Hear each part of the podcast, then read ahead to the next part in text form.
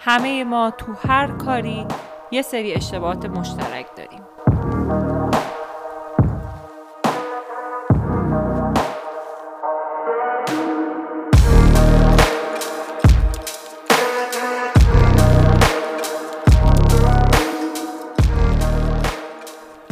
دوستان و همراهان عزیز سرمایه دیجیتال سلام. من پرستو سلیمی هستم و شما دارید به 28 دومین اپیزود از رادیو سرمایه دیجیتال گوش می‌دید تو این اپیزود رفتیم سراغ کتاب پنج اشتباهی که از تمام سرمایه گذاران سر می‌زند و روش های اجتناب از آنها. نوشته پیتر مالوک. تو این کتاب برخلاف عنوان اصلی کتاب که نوشته پنج اشتباه شیش اشتباه آورده شده که ما هر شش مورد رو بررسی می‌کنیم. اما اینکه چرا عنوان کتاب رو گذاشتن پنج اشتباه؟ من خیلی ازش مطلع نیستم. به هر حال این کتاب جزو کتاب خیلی خوبیه و اشتباهاتی که ممکنه ما با عنوان سرمایه گذار یا معامله گر در بازارهای مالی مرتکب بشیم و به همون یادآوری می‌کنه. اینکه چرا ما داریم کتابی رو بررسی می‌کنیم که داره در مورد اشتباهات سرمایه گذاری صحبت می‌کنه دلیلش اینه که سرمایه گذاری و معامله در خیلی از جهات تشابهاتی با هم دارن و کارکردهای اونا یا خیلی وقتا روان ما به عنوان یک سرمایه گذار یا معاملگر مشابه عمل می‌کنه.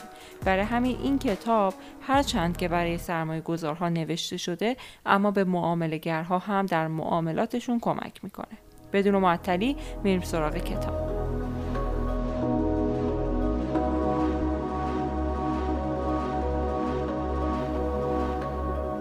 اولین اشتباهی که توی کتاب مطرح شده زمان بندی کردن بازاره.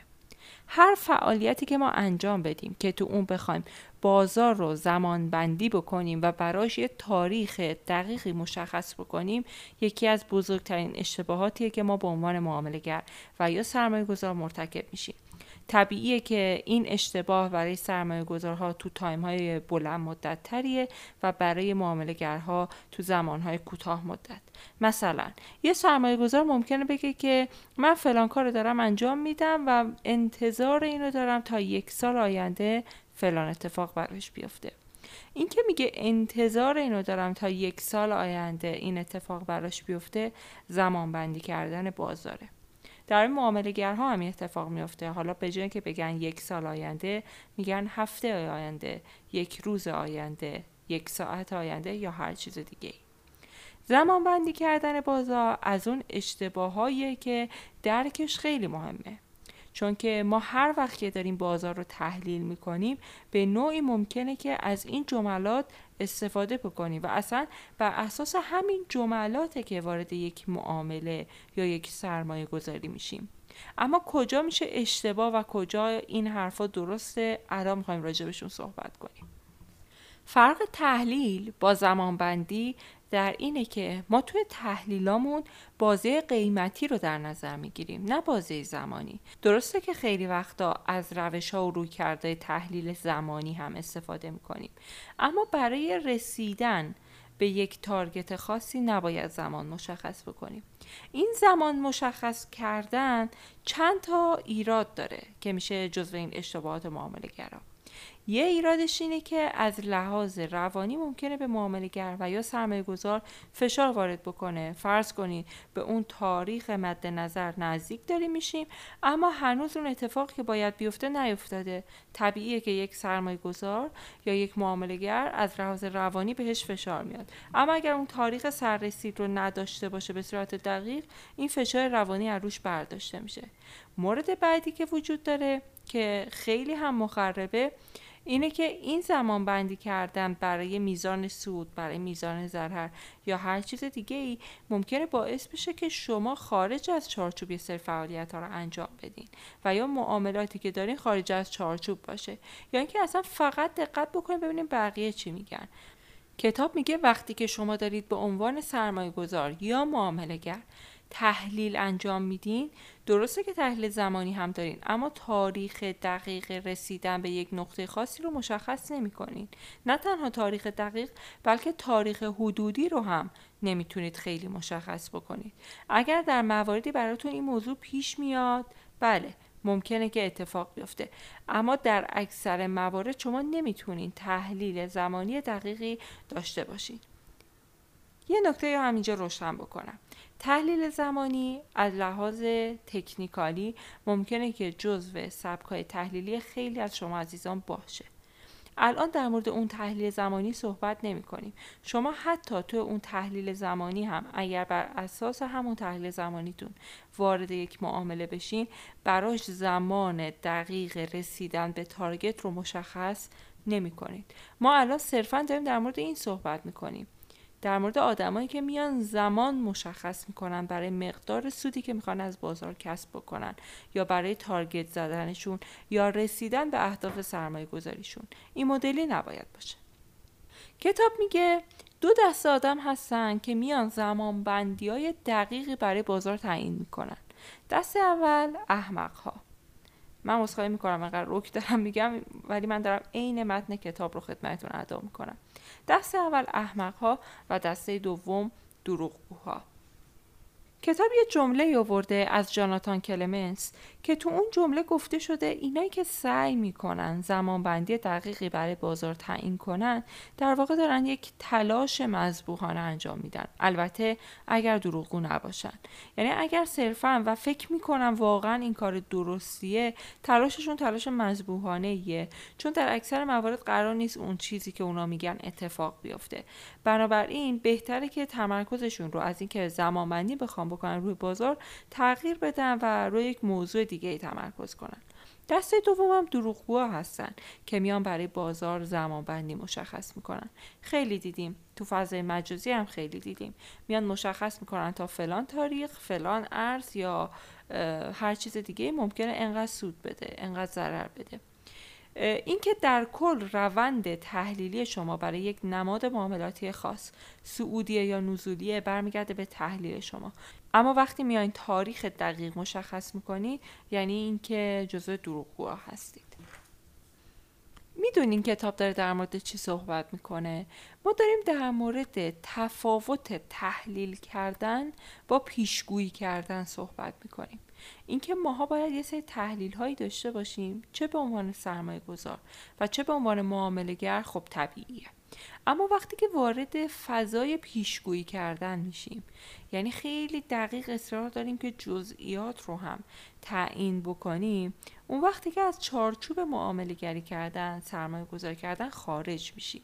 کتاب داره در مورد این صحبت می‌کنه. میگه حواستون باشه از تحلیل کردن فراتر نرید و وارد پیشگویی کردن نشین. چون اصلا کار ما نیست پیشگویی کردن بازار. نکته که درباره اشتباه شماره یک یعنی زمانشناسی بازار وجود داره درک صحیح این خطاست یعنی ما باید درک بکنیم چه چیزهایی در چارچوب تحلیل قرار می‌گیره و چه چیزهایی در چارچوب زمان بندی کردن برای بازار. در واقع هر چیزی که میاد به شما تاریخ دقیقی برای یک اتفاق خاصی میگه. یا یک انتظاری در وجود شما ایجاد می‌کنه که خارج از چارچوب ستاب معاملاتی یا روش سرمایه گذاریتونه میره تو بحث پیش بینی کردن بازار و زمانبندی کردن بازار. راهکاری که براش وجود داره اینی که شما بیاین طبق یک برنامه مشخص رفتار بکنید و انقدر مطابق اون برنامه باشید که اصلا هیچ رفتار دیگه خارج از اون از شما سر نزنه و شما فرصتی برای خارج از چارچوب رفتار کردن نداشته باشید. وقتی خارج از چارچوب مشخصی نباشید در واقع از پیشگویی کردن هم فاصله می‌گیرید. چون شما مجبورین برای سرمایه گذاری کردن یا برای ورود به یک معامله یک چکلیست خاصی رو تیک بزنید تا بتونید اون کار رو انجام بدین. وقتی این اتفاق میفته دیگه فاز پیشگویی کردن بازار تا حد زیادی از بین میره. اشتباه شماره دو معاملگری فعال. درباره معاملگری فعال هم مثل مورد اول باید خیلی توضیح بدیم. از این جهت که ممکنه که سوء برداشت ایجاد بشه. معاملگری فعال طبق اون چیزی که کتاب داره بهش اشاره می‌کنه و یا سرمایه گذاری فعال یعنی دست به هر کاری زدن یعنی تقلا کردن یعنی تلاش های بیهوده انجام دادن یعنی کارهای خارج از چارچوب انجام دادن به بهانه اینکه من می‌تونم سود بیشتری کسب بکنم. همه اینها اسمش میشه معاملگری فعال یا معاملگری بیش فعال میشه اینجوری هم اسمشو گذاشت. معاملگری بیش فعال که اتفاقا خیلی از ما هم دوچارش هستیم زمانی اتفاق میفته که دیگه اصلا هیچی برامون مهم نیست. به هر بهانه ای که شده می‌خوایم سود از بازار کسب بکنیم. چه به عنوان معاملگر و چه به عنوان سرمایه گذار بدون اینکه شرایط رو کاملا رصد بکنیم تمام تلاشمون رو می‌کنیم یه مقدار سود از بازار بگیریم. اما بازار خیلی باهوشتر از این حرف هاست. یا خیلی وقتا ما چون همه چیز رو در نظر نگرفتیم رکب می‌خوریم اتفاقی که تو معامله گری فعال یا بیش فعال میفته اینه که افراد دست به هر کاری می‌زنن فارغ از اینکه هر معامله یا هر سرمایه گذاری برای خودش یک سری هزینه هایی داره. این هزینه ها می‌تونن از هزینه های کارمزد باشن هزینه های مقدار ضرر یا مقدار ریسک ما باشن هزینه های روانی و انرژی که از ما می‌برن باشن هزینه های زمانی هم هستن. یعنی ما همون زمانی که صرف یک معامله اشتباه و بدون تحلیل درست می‌کنیم رو می‌تونیم صرف یک معامله درست بکنیم. یا همون زمانی رو که منتظریم تا یک سرمایه گذاری به سود خوبی برسه اما سرمایه گذاری اشتباهیه رو می‌تونیم روی یک نماد دیگری سرمایه گذاری بکنیم. این بحثی که وجود داره در معاملگری فعال ضرراش از این نظر خیلی بیشتره. از چه نظر؟ از اینجایی که این معامله اشتباه فرصت یک معامله درست از شما می‌گیره.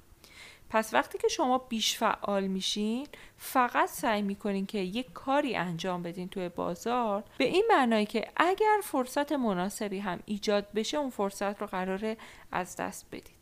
بنابراین صبور بودن آرامش داشتن و فعالیت کردن در چارچوب از پیش تعیین شده به شما کمک می‌کنه که این خطا رو دچارش نشید که اتفاقا خطای بزرگیه.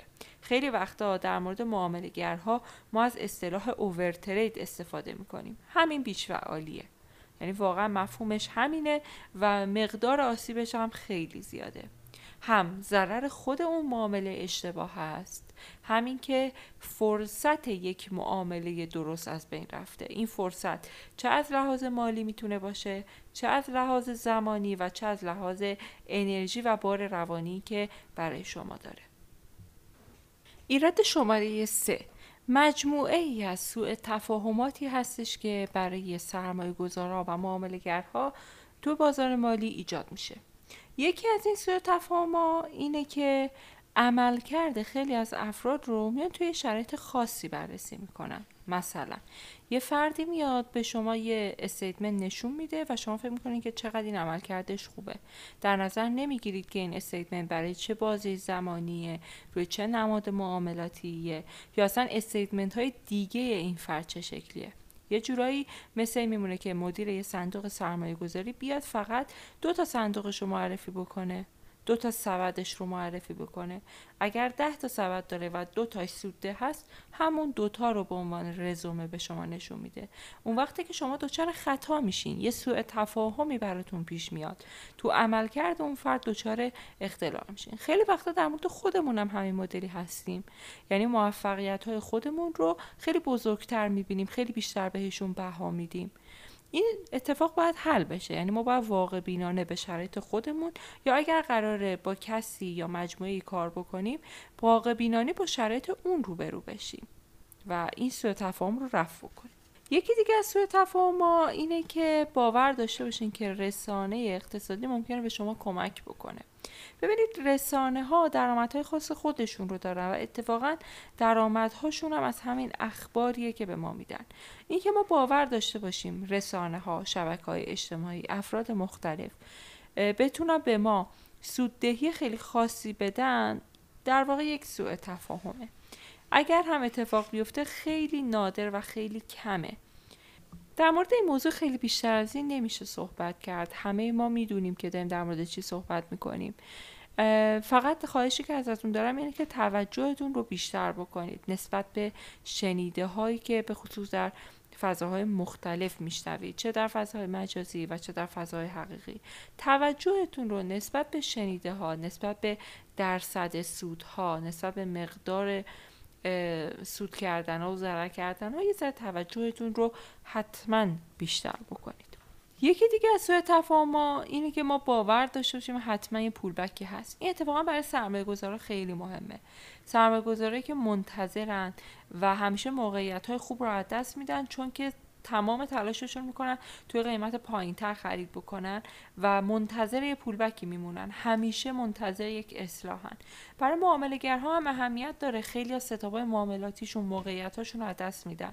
به خاطر این شکل از طمع توی پیدا کردن یه نقطه ورود فوقالعاده ایدئال این مورد رو هم باید رفعش بکنید. تنها راه رفع کردنش هم اینه که شما پیدا بکنید که این مورد و این سوء تفاهم در شما وجود داره و اون هم با رصد کردن معاملات قبلیتون ممکن میشه. یه باور دیگه هم که جزو سوء تفاهم ها هست اینه که همبستگی همون علیته. خیلی وقتا ما میایم دو تا موضوعی که ظاهرا خیلی هم به هم مربوطن. این دوتا رو کنار هم می‌ذاریم و میگیم علت اینکه فلان اتفاق افتاد فلان اتفاق بود. این اتفاقات که ما ازش به عنوان همبستگی یاد می‌کنیم خیلی باید بهش دقت بشه. شما خیلی باید توجه و تحقیق داشته باشید که آیا همبستگی خاصی علیت هم ایجاد می‌کنه یا نه. توجه بکنید همه همبستگی ها علیت ایجاد نمی‌کنن. یعنی خیلی از موارد ممکنه که دو تا اتفاق در یک زمان خاصی با هم روی بده اما علیتی با هم نداشته باشن. یعنی مورد اول عامل ایجاد مورد دوم نباشه یا برعکس. خیلی وقتا ما تو بازار مالی میایم یه سری همبستگی عجیب و غریب از خودمون در میاریم. مثلا میگیم در فلان تاریخ فلان اتفاق میافته پس بازار فلان اتفاق براش میفته این همبستگی ها باید خیلی روش تحقیق بشه. اگر مطمئن هستیم و شواهد قبلی بازار به شما این رو نشون میده که این همبستگی علیت ایجاد می‌کنه شما می‌تونید بر اون استناد بکنید و مطابق اون رفتار بکنید. اما اگر شما صرفا به خاطر اینکه در زمانهای مشابهی دو تا اتفاق در کنار هم افتاده دارید همبستگی و علیت رو یکی می‌کنید احتمالا دچار خطا میشید. اون وقتا که شما وارد یک سرمایه گذاری یا یک معامله میشید و میگید چرا اونجوری عمل نکرد؟ همیشه این مدلی می‌شد چرا الان اینجوری نشد؟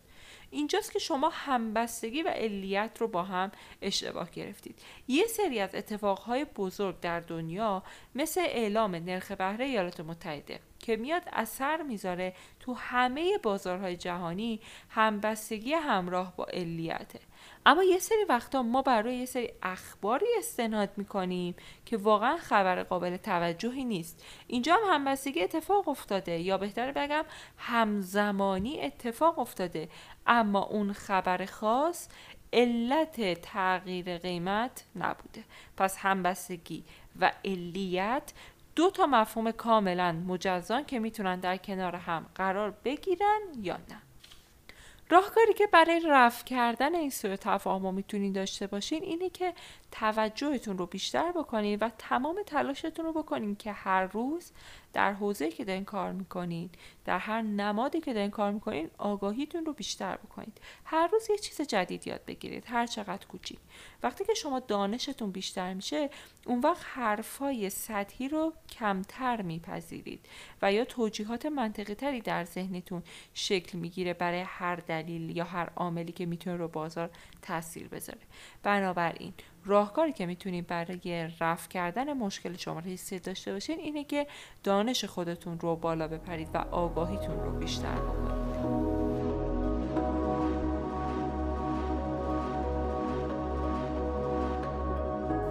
اشتباه شماره چهار مانع تراشی کردن برای خودمون. تو این اشتباه ما چند تا رفتار رو با هم بررسی می‌کنیم که این رفتارها رفتارهای اشتباهیه که ما چه به عنوان معاملهگر و یا چه به عنوان سرمایه گذار ممکنه این رفتارها رو مرتکب بشیم. مورد اول ترس، طمع و رفتار گلهیه ترس و تمر رو که خیلی در موردش صحبت کردیم و خیلی اطلاعات در موردش داریم در مورد رفتار گله ای می‌خوایم صحبت بکنیم. اونجایی که می‌بینین دیگه همه بدون هیچ آگاهی وارد بورس شدن. اونجایی که می‌بینید که همه رو هر قیمتی دارن بیت کوین می‌خرن. اونجایی که می‌بینید همه یهو به خاطر اینکه بازار کریپتو اوضاع خوبی نداره رفتن به سمت فارکس اینجاها اثر گله اتفاق میفته معمولا آخرین نفراتی که وارد این فضاها میشن بیشترین ضرر رو می‌کنن. چون اونی که آگاهی داره و بلد این موضوع رو نفر اول وارد شده. بنابراین وقتی می‌بینید همه وارد فضایی شدن احتمالا شما جز آخرین نفراتین و بهتره که این کار نکنید. بیش اطمینانی. یکی دیگه از این مشکل هست اثر بیش اطمینانی یعنی اینکه شما دیگه مطمئن میایین راجع به تحلیلتون صحبت می‌کنین و قسم می‌خورین که اون اتفاق خاص میافته. این خیلی ایراد بزرگیه. هر چقدر شما مطمئنین.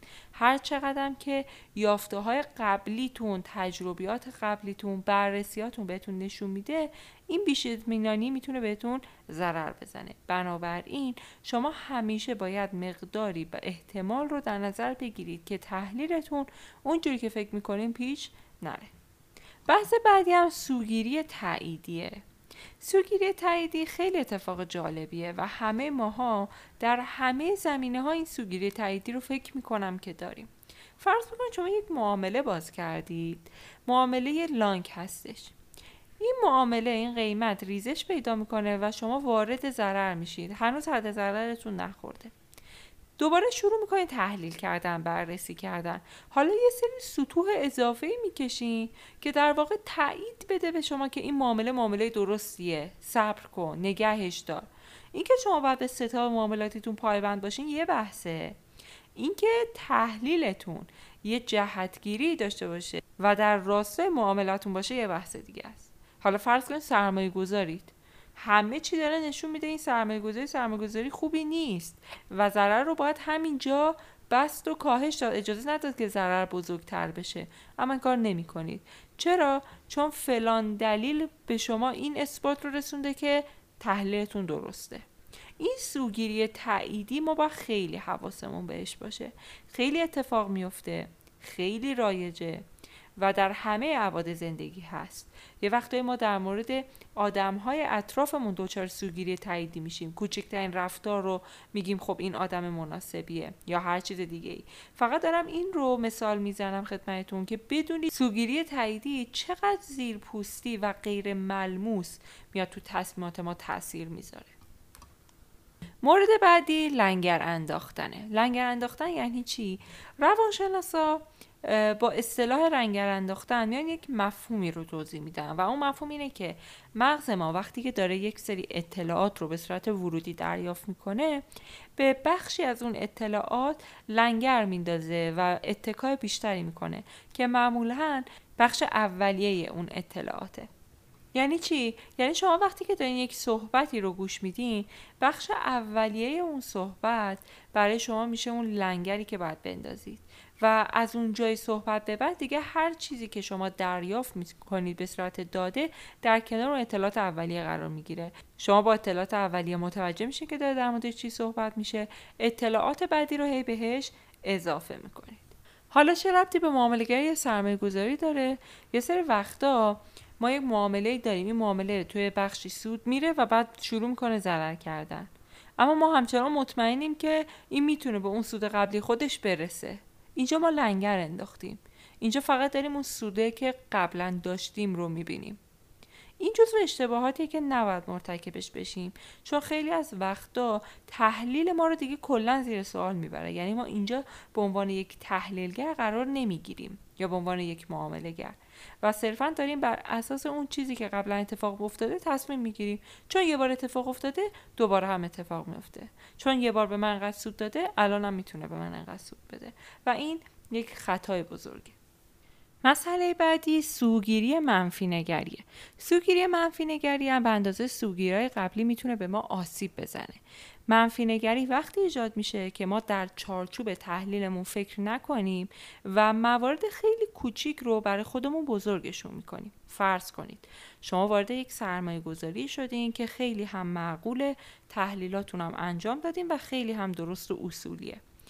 در میانه راهتون اون نماد معاملاتی خاص شما یا اون نماد سرمایه گذاری خاص شما یه مقدار افت می‌کنه که این افته هم خارج از میزان ریسک شما نیست. هنوز هم حد ضررتون فعال نشده. اون وقتی که شما این اتفاقی بر خودتون بزرگ می‌کنین دیگه تحلیل های اصولی و منطقی که انجام دادین رو در نظر نمی‌گیرین. حتی تحلیل جدیدی هم انجام نمیدین. فقط سریع تصمیم می‌گیرین و اون مقدار افت انقدر برای شما بزرگ میشه انقدر منفی نگر میشه نسبت به اون موضوع که از سرمایه گذاریتون یا معامله گریتون خارج میشین. اتفاقی که میفته چیه؟ فرصت ها رو از دست میدین. سوگیری منفی نگری بیشتر از اون چیزی که به ما ضرر بزنه باعث میشه که ما سود نکنیم باعث درجا دادنمون میشه. فرصت هامون رو ازمون می‌گیره. مورد بعدی هم قماربازیه. قماربازی خیلی در موردش صحبت کردیم. ریسک نداشتن احتمالات رو در نظر نگرفتن مدیریت سرمایه نکردن. همه اینا مواردی که چه در سرمایه گذاری و چه در معامله گری شکلی از قماربازی در بازارهای مالیه. فرقی نمی‌کنه. فقط فضای اون قماربازی فرق کرده وگرنه ماهیت کار همون قماره. اگر بازار مالی میشنوین که میگن بازار مالی قماره و این حرفا این رفتارها بله کاملا درست میگن. اما بعید می‌دونم معاملهگرهای حرفه‌ای و سرمایه گذاران درستی که دارن تو بازار مالی رفتار می‌کنن بشه بهشون گفت قمارباز تا الان داشتیم در مورد اشتباه شماره چهار و موارد مختلفش صحبت می‌کردیم. مثل سوگیری منفی نگری، سوگیری تحلیلی، ترس و طمع و رفتار گله‌ای. و موارد این چنینی. در مورد اینا صحبت کردیم و گفتیم که چجوری باید بهشون نگاه بکنیم و چیزی که الان از شما می‌خوام اینه که رفتار خودتون رو رصد بکنید. ببینید در شرایط مختلف اگر موقعیت خوبی رو از دست دادید یا اگر ضرری کردید به چه علت بوده؟ رفتاری که باعث شده شما چند بار ضرر بکنید یا چندین بار فرصتی را دست بدید اون رفتاریه که باید در شما اصلاح بشه. شاید یک نوع سوگیری باشه یا شاید هر چیز دیگه. اون رو باید پیدا بکنید و رو اون موضوع کار بکنید. اشتباه شماره پنج همکاری با مشاور مشکل آفرین. خیلی در مورد سرمایه گذاری اتفاق میفته که شما میره یک مشاوره سرمایه گذاری دریافت می‌کنید اما به قدر کافی مشاور شما تبهر نداره. اون وقتی که شما دچار خطا میشین و خب طبیعیه. به حرف مشاورتون گوش میدین و اتفاق خوبی براتون نمیافته. این بحث که در مورد مشاورین هست خیلی تو سرمایه گذاری کاربرد داره و شکلش تو معامله گری کمه. اما معلم اشتباه دوره آموزشی اشتباه کتاب اشتباه یا هر منبعی که شما رو بخواد به اشتباه بندازه می‌تونه شکلی از این مشاور اشتباه باشه برای معامله گرها در کل باید آگاهیتون رو بیشتر کنید. یعنی شما چاره ای ندارید برای موفقیت در بازار مالی باید آگاهی خیلی بیشتری داشته باشین. وقتی آگاهیتون بیشتر میشه این خطای شماره پنج به صورت خود به خودی اثرش کم و کم رنگ میشه. و اشتباه شماره 6 اشتباه آخر. اشتباه شماره 6 چیه؟ اشتباه نکردن اشتباه شماره 6 توی کتاب در واقع تدوین یک برنامه است برای اینکه اشتباهات قبلی رو رخ ندین و بتونید سرمایه گذاری موفقی داشته باشین و یا معامله موفق. درباره برنامه معاملاتی تو اپیزود 18 هم صحبت کردیم و یک نقشه راه گفتیم. تو این کتاب هم برنامه که گفته شده تقریبا مشابه با همون برنامه است و من بهتون پیشنهاد می‌کنم که حتما سراغ اون اپیزود هم برید اگر گوش ندادید. اون اپیزود می‌تونه بهتون کمک بکنه که یک برنامه اصولی داشته باشید. اما چیزی که به عنوان پایان این اپیزود می‌خوام الان بگم اینه که اینکه شما در مورد اشتباهات بدونید خوبه. اینکه بدونید برنامه درست برای معامله گری چیه اون هم خوبه. اما به شرط که انجامش بدید. یعنی در اولین فرصت برنامه معاملاتی خودتون رو تدوین بکنید. موردی که در مورد تدوین نکردن برنامه معاملاتی وجود داره در مورد خیلی از آدما اینه که فکر می‌کنن این برنامه باید خیلی پیچیده باشه و اونا برای این پیچیدگی ها آماده نیستن یا بلد نیستن برنامه بچینن. اما اینجوری نیست. خیلی ساده شروع بکنید. به مرور برنامه شما پربارتر و پربارتر و پیچیده تر میشه. در حالت عادی ساده شروع بکنید و این ساده شروع کردن اتفاقا می‌تونه یک مزیت هم برای شما باشه. چرا که ذهنتون رو راحت و رها می‌کنه و اگر خیلی برنامه پیچیده داشته باشین در شروع ممکنه که فشار روانی براتون ایجاد بکنه.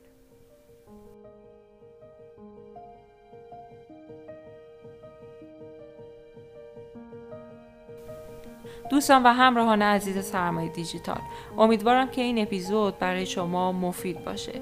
تو این کتاب در مورد مواردی صحبت شد که مربوط به معاملهگرها و سرمایه گذارها می‌شد و من اونها رو مطرح کردم خدمتتون. اما یک سری موارد دیگه در کتاب گفته شده بود مثل برخی از پژوهش ها مثل برخی از ایراداتی که در اپیزودهای قبلی به تفصیل در موردشون صحبت کردیم یا برخی از مواردی که اصلا مربوط به جامعه ما نیستن. اینکه حزب دموکرات چه تأثیری می‌تونه تو بازار مالی بذاره یا حزب جمهوری خواه الان به بحث ما خیلی مربوط نیست. این موارد رو ما از کتاب حذف کردیم. و خلاصه که خدمتون داده شد خلاصه هستش که در کاربردی ترین شکل ممکنه خودش باشه. در واقع من سعی کردم موضوعاتی که شرح طولانی داشتن اما کارایی چندانی برای ما و برای جامعه ما نداشتن اونها رو نگم خدمتتون. امیدوارم این اپیزود و نحوه خلاصه کردن مطالب برای شما مفید و جذاب باشه و تا اپیزود بعدی خدا نگهدار.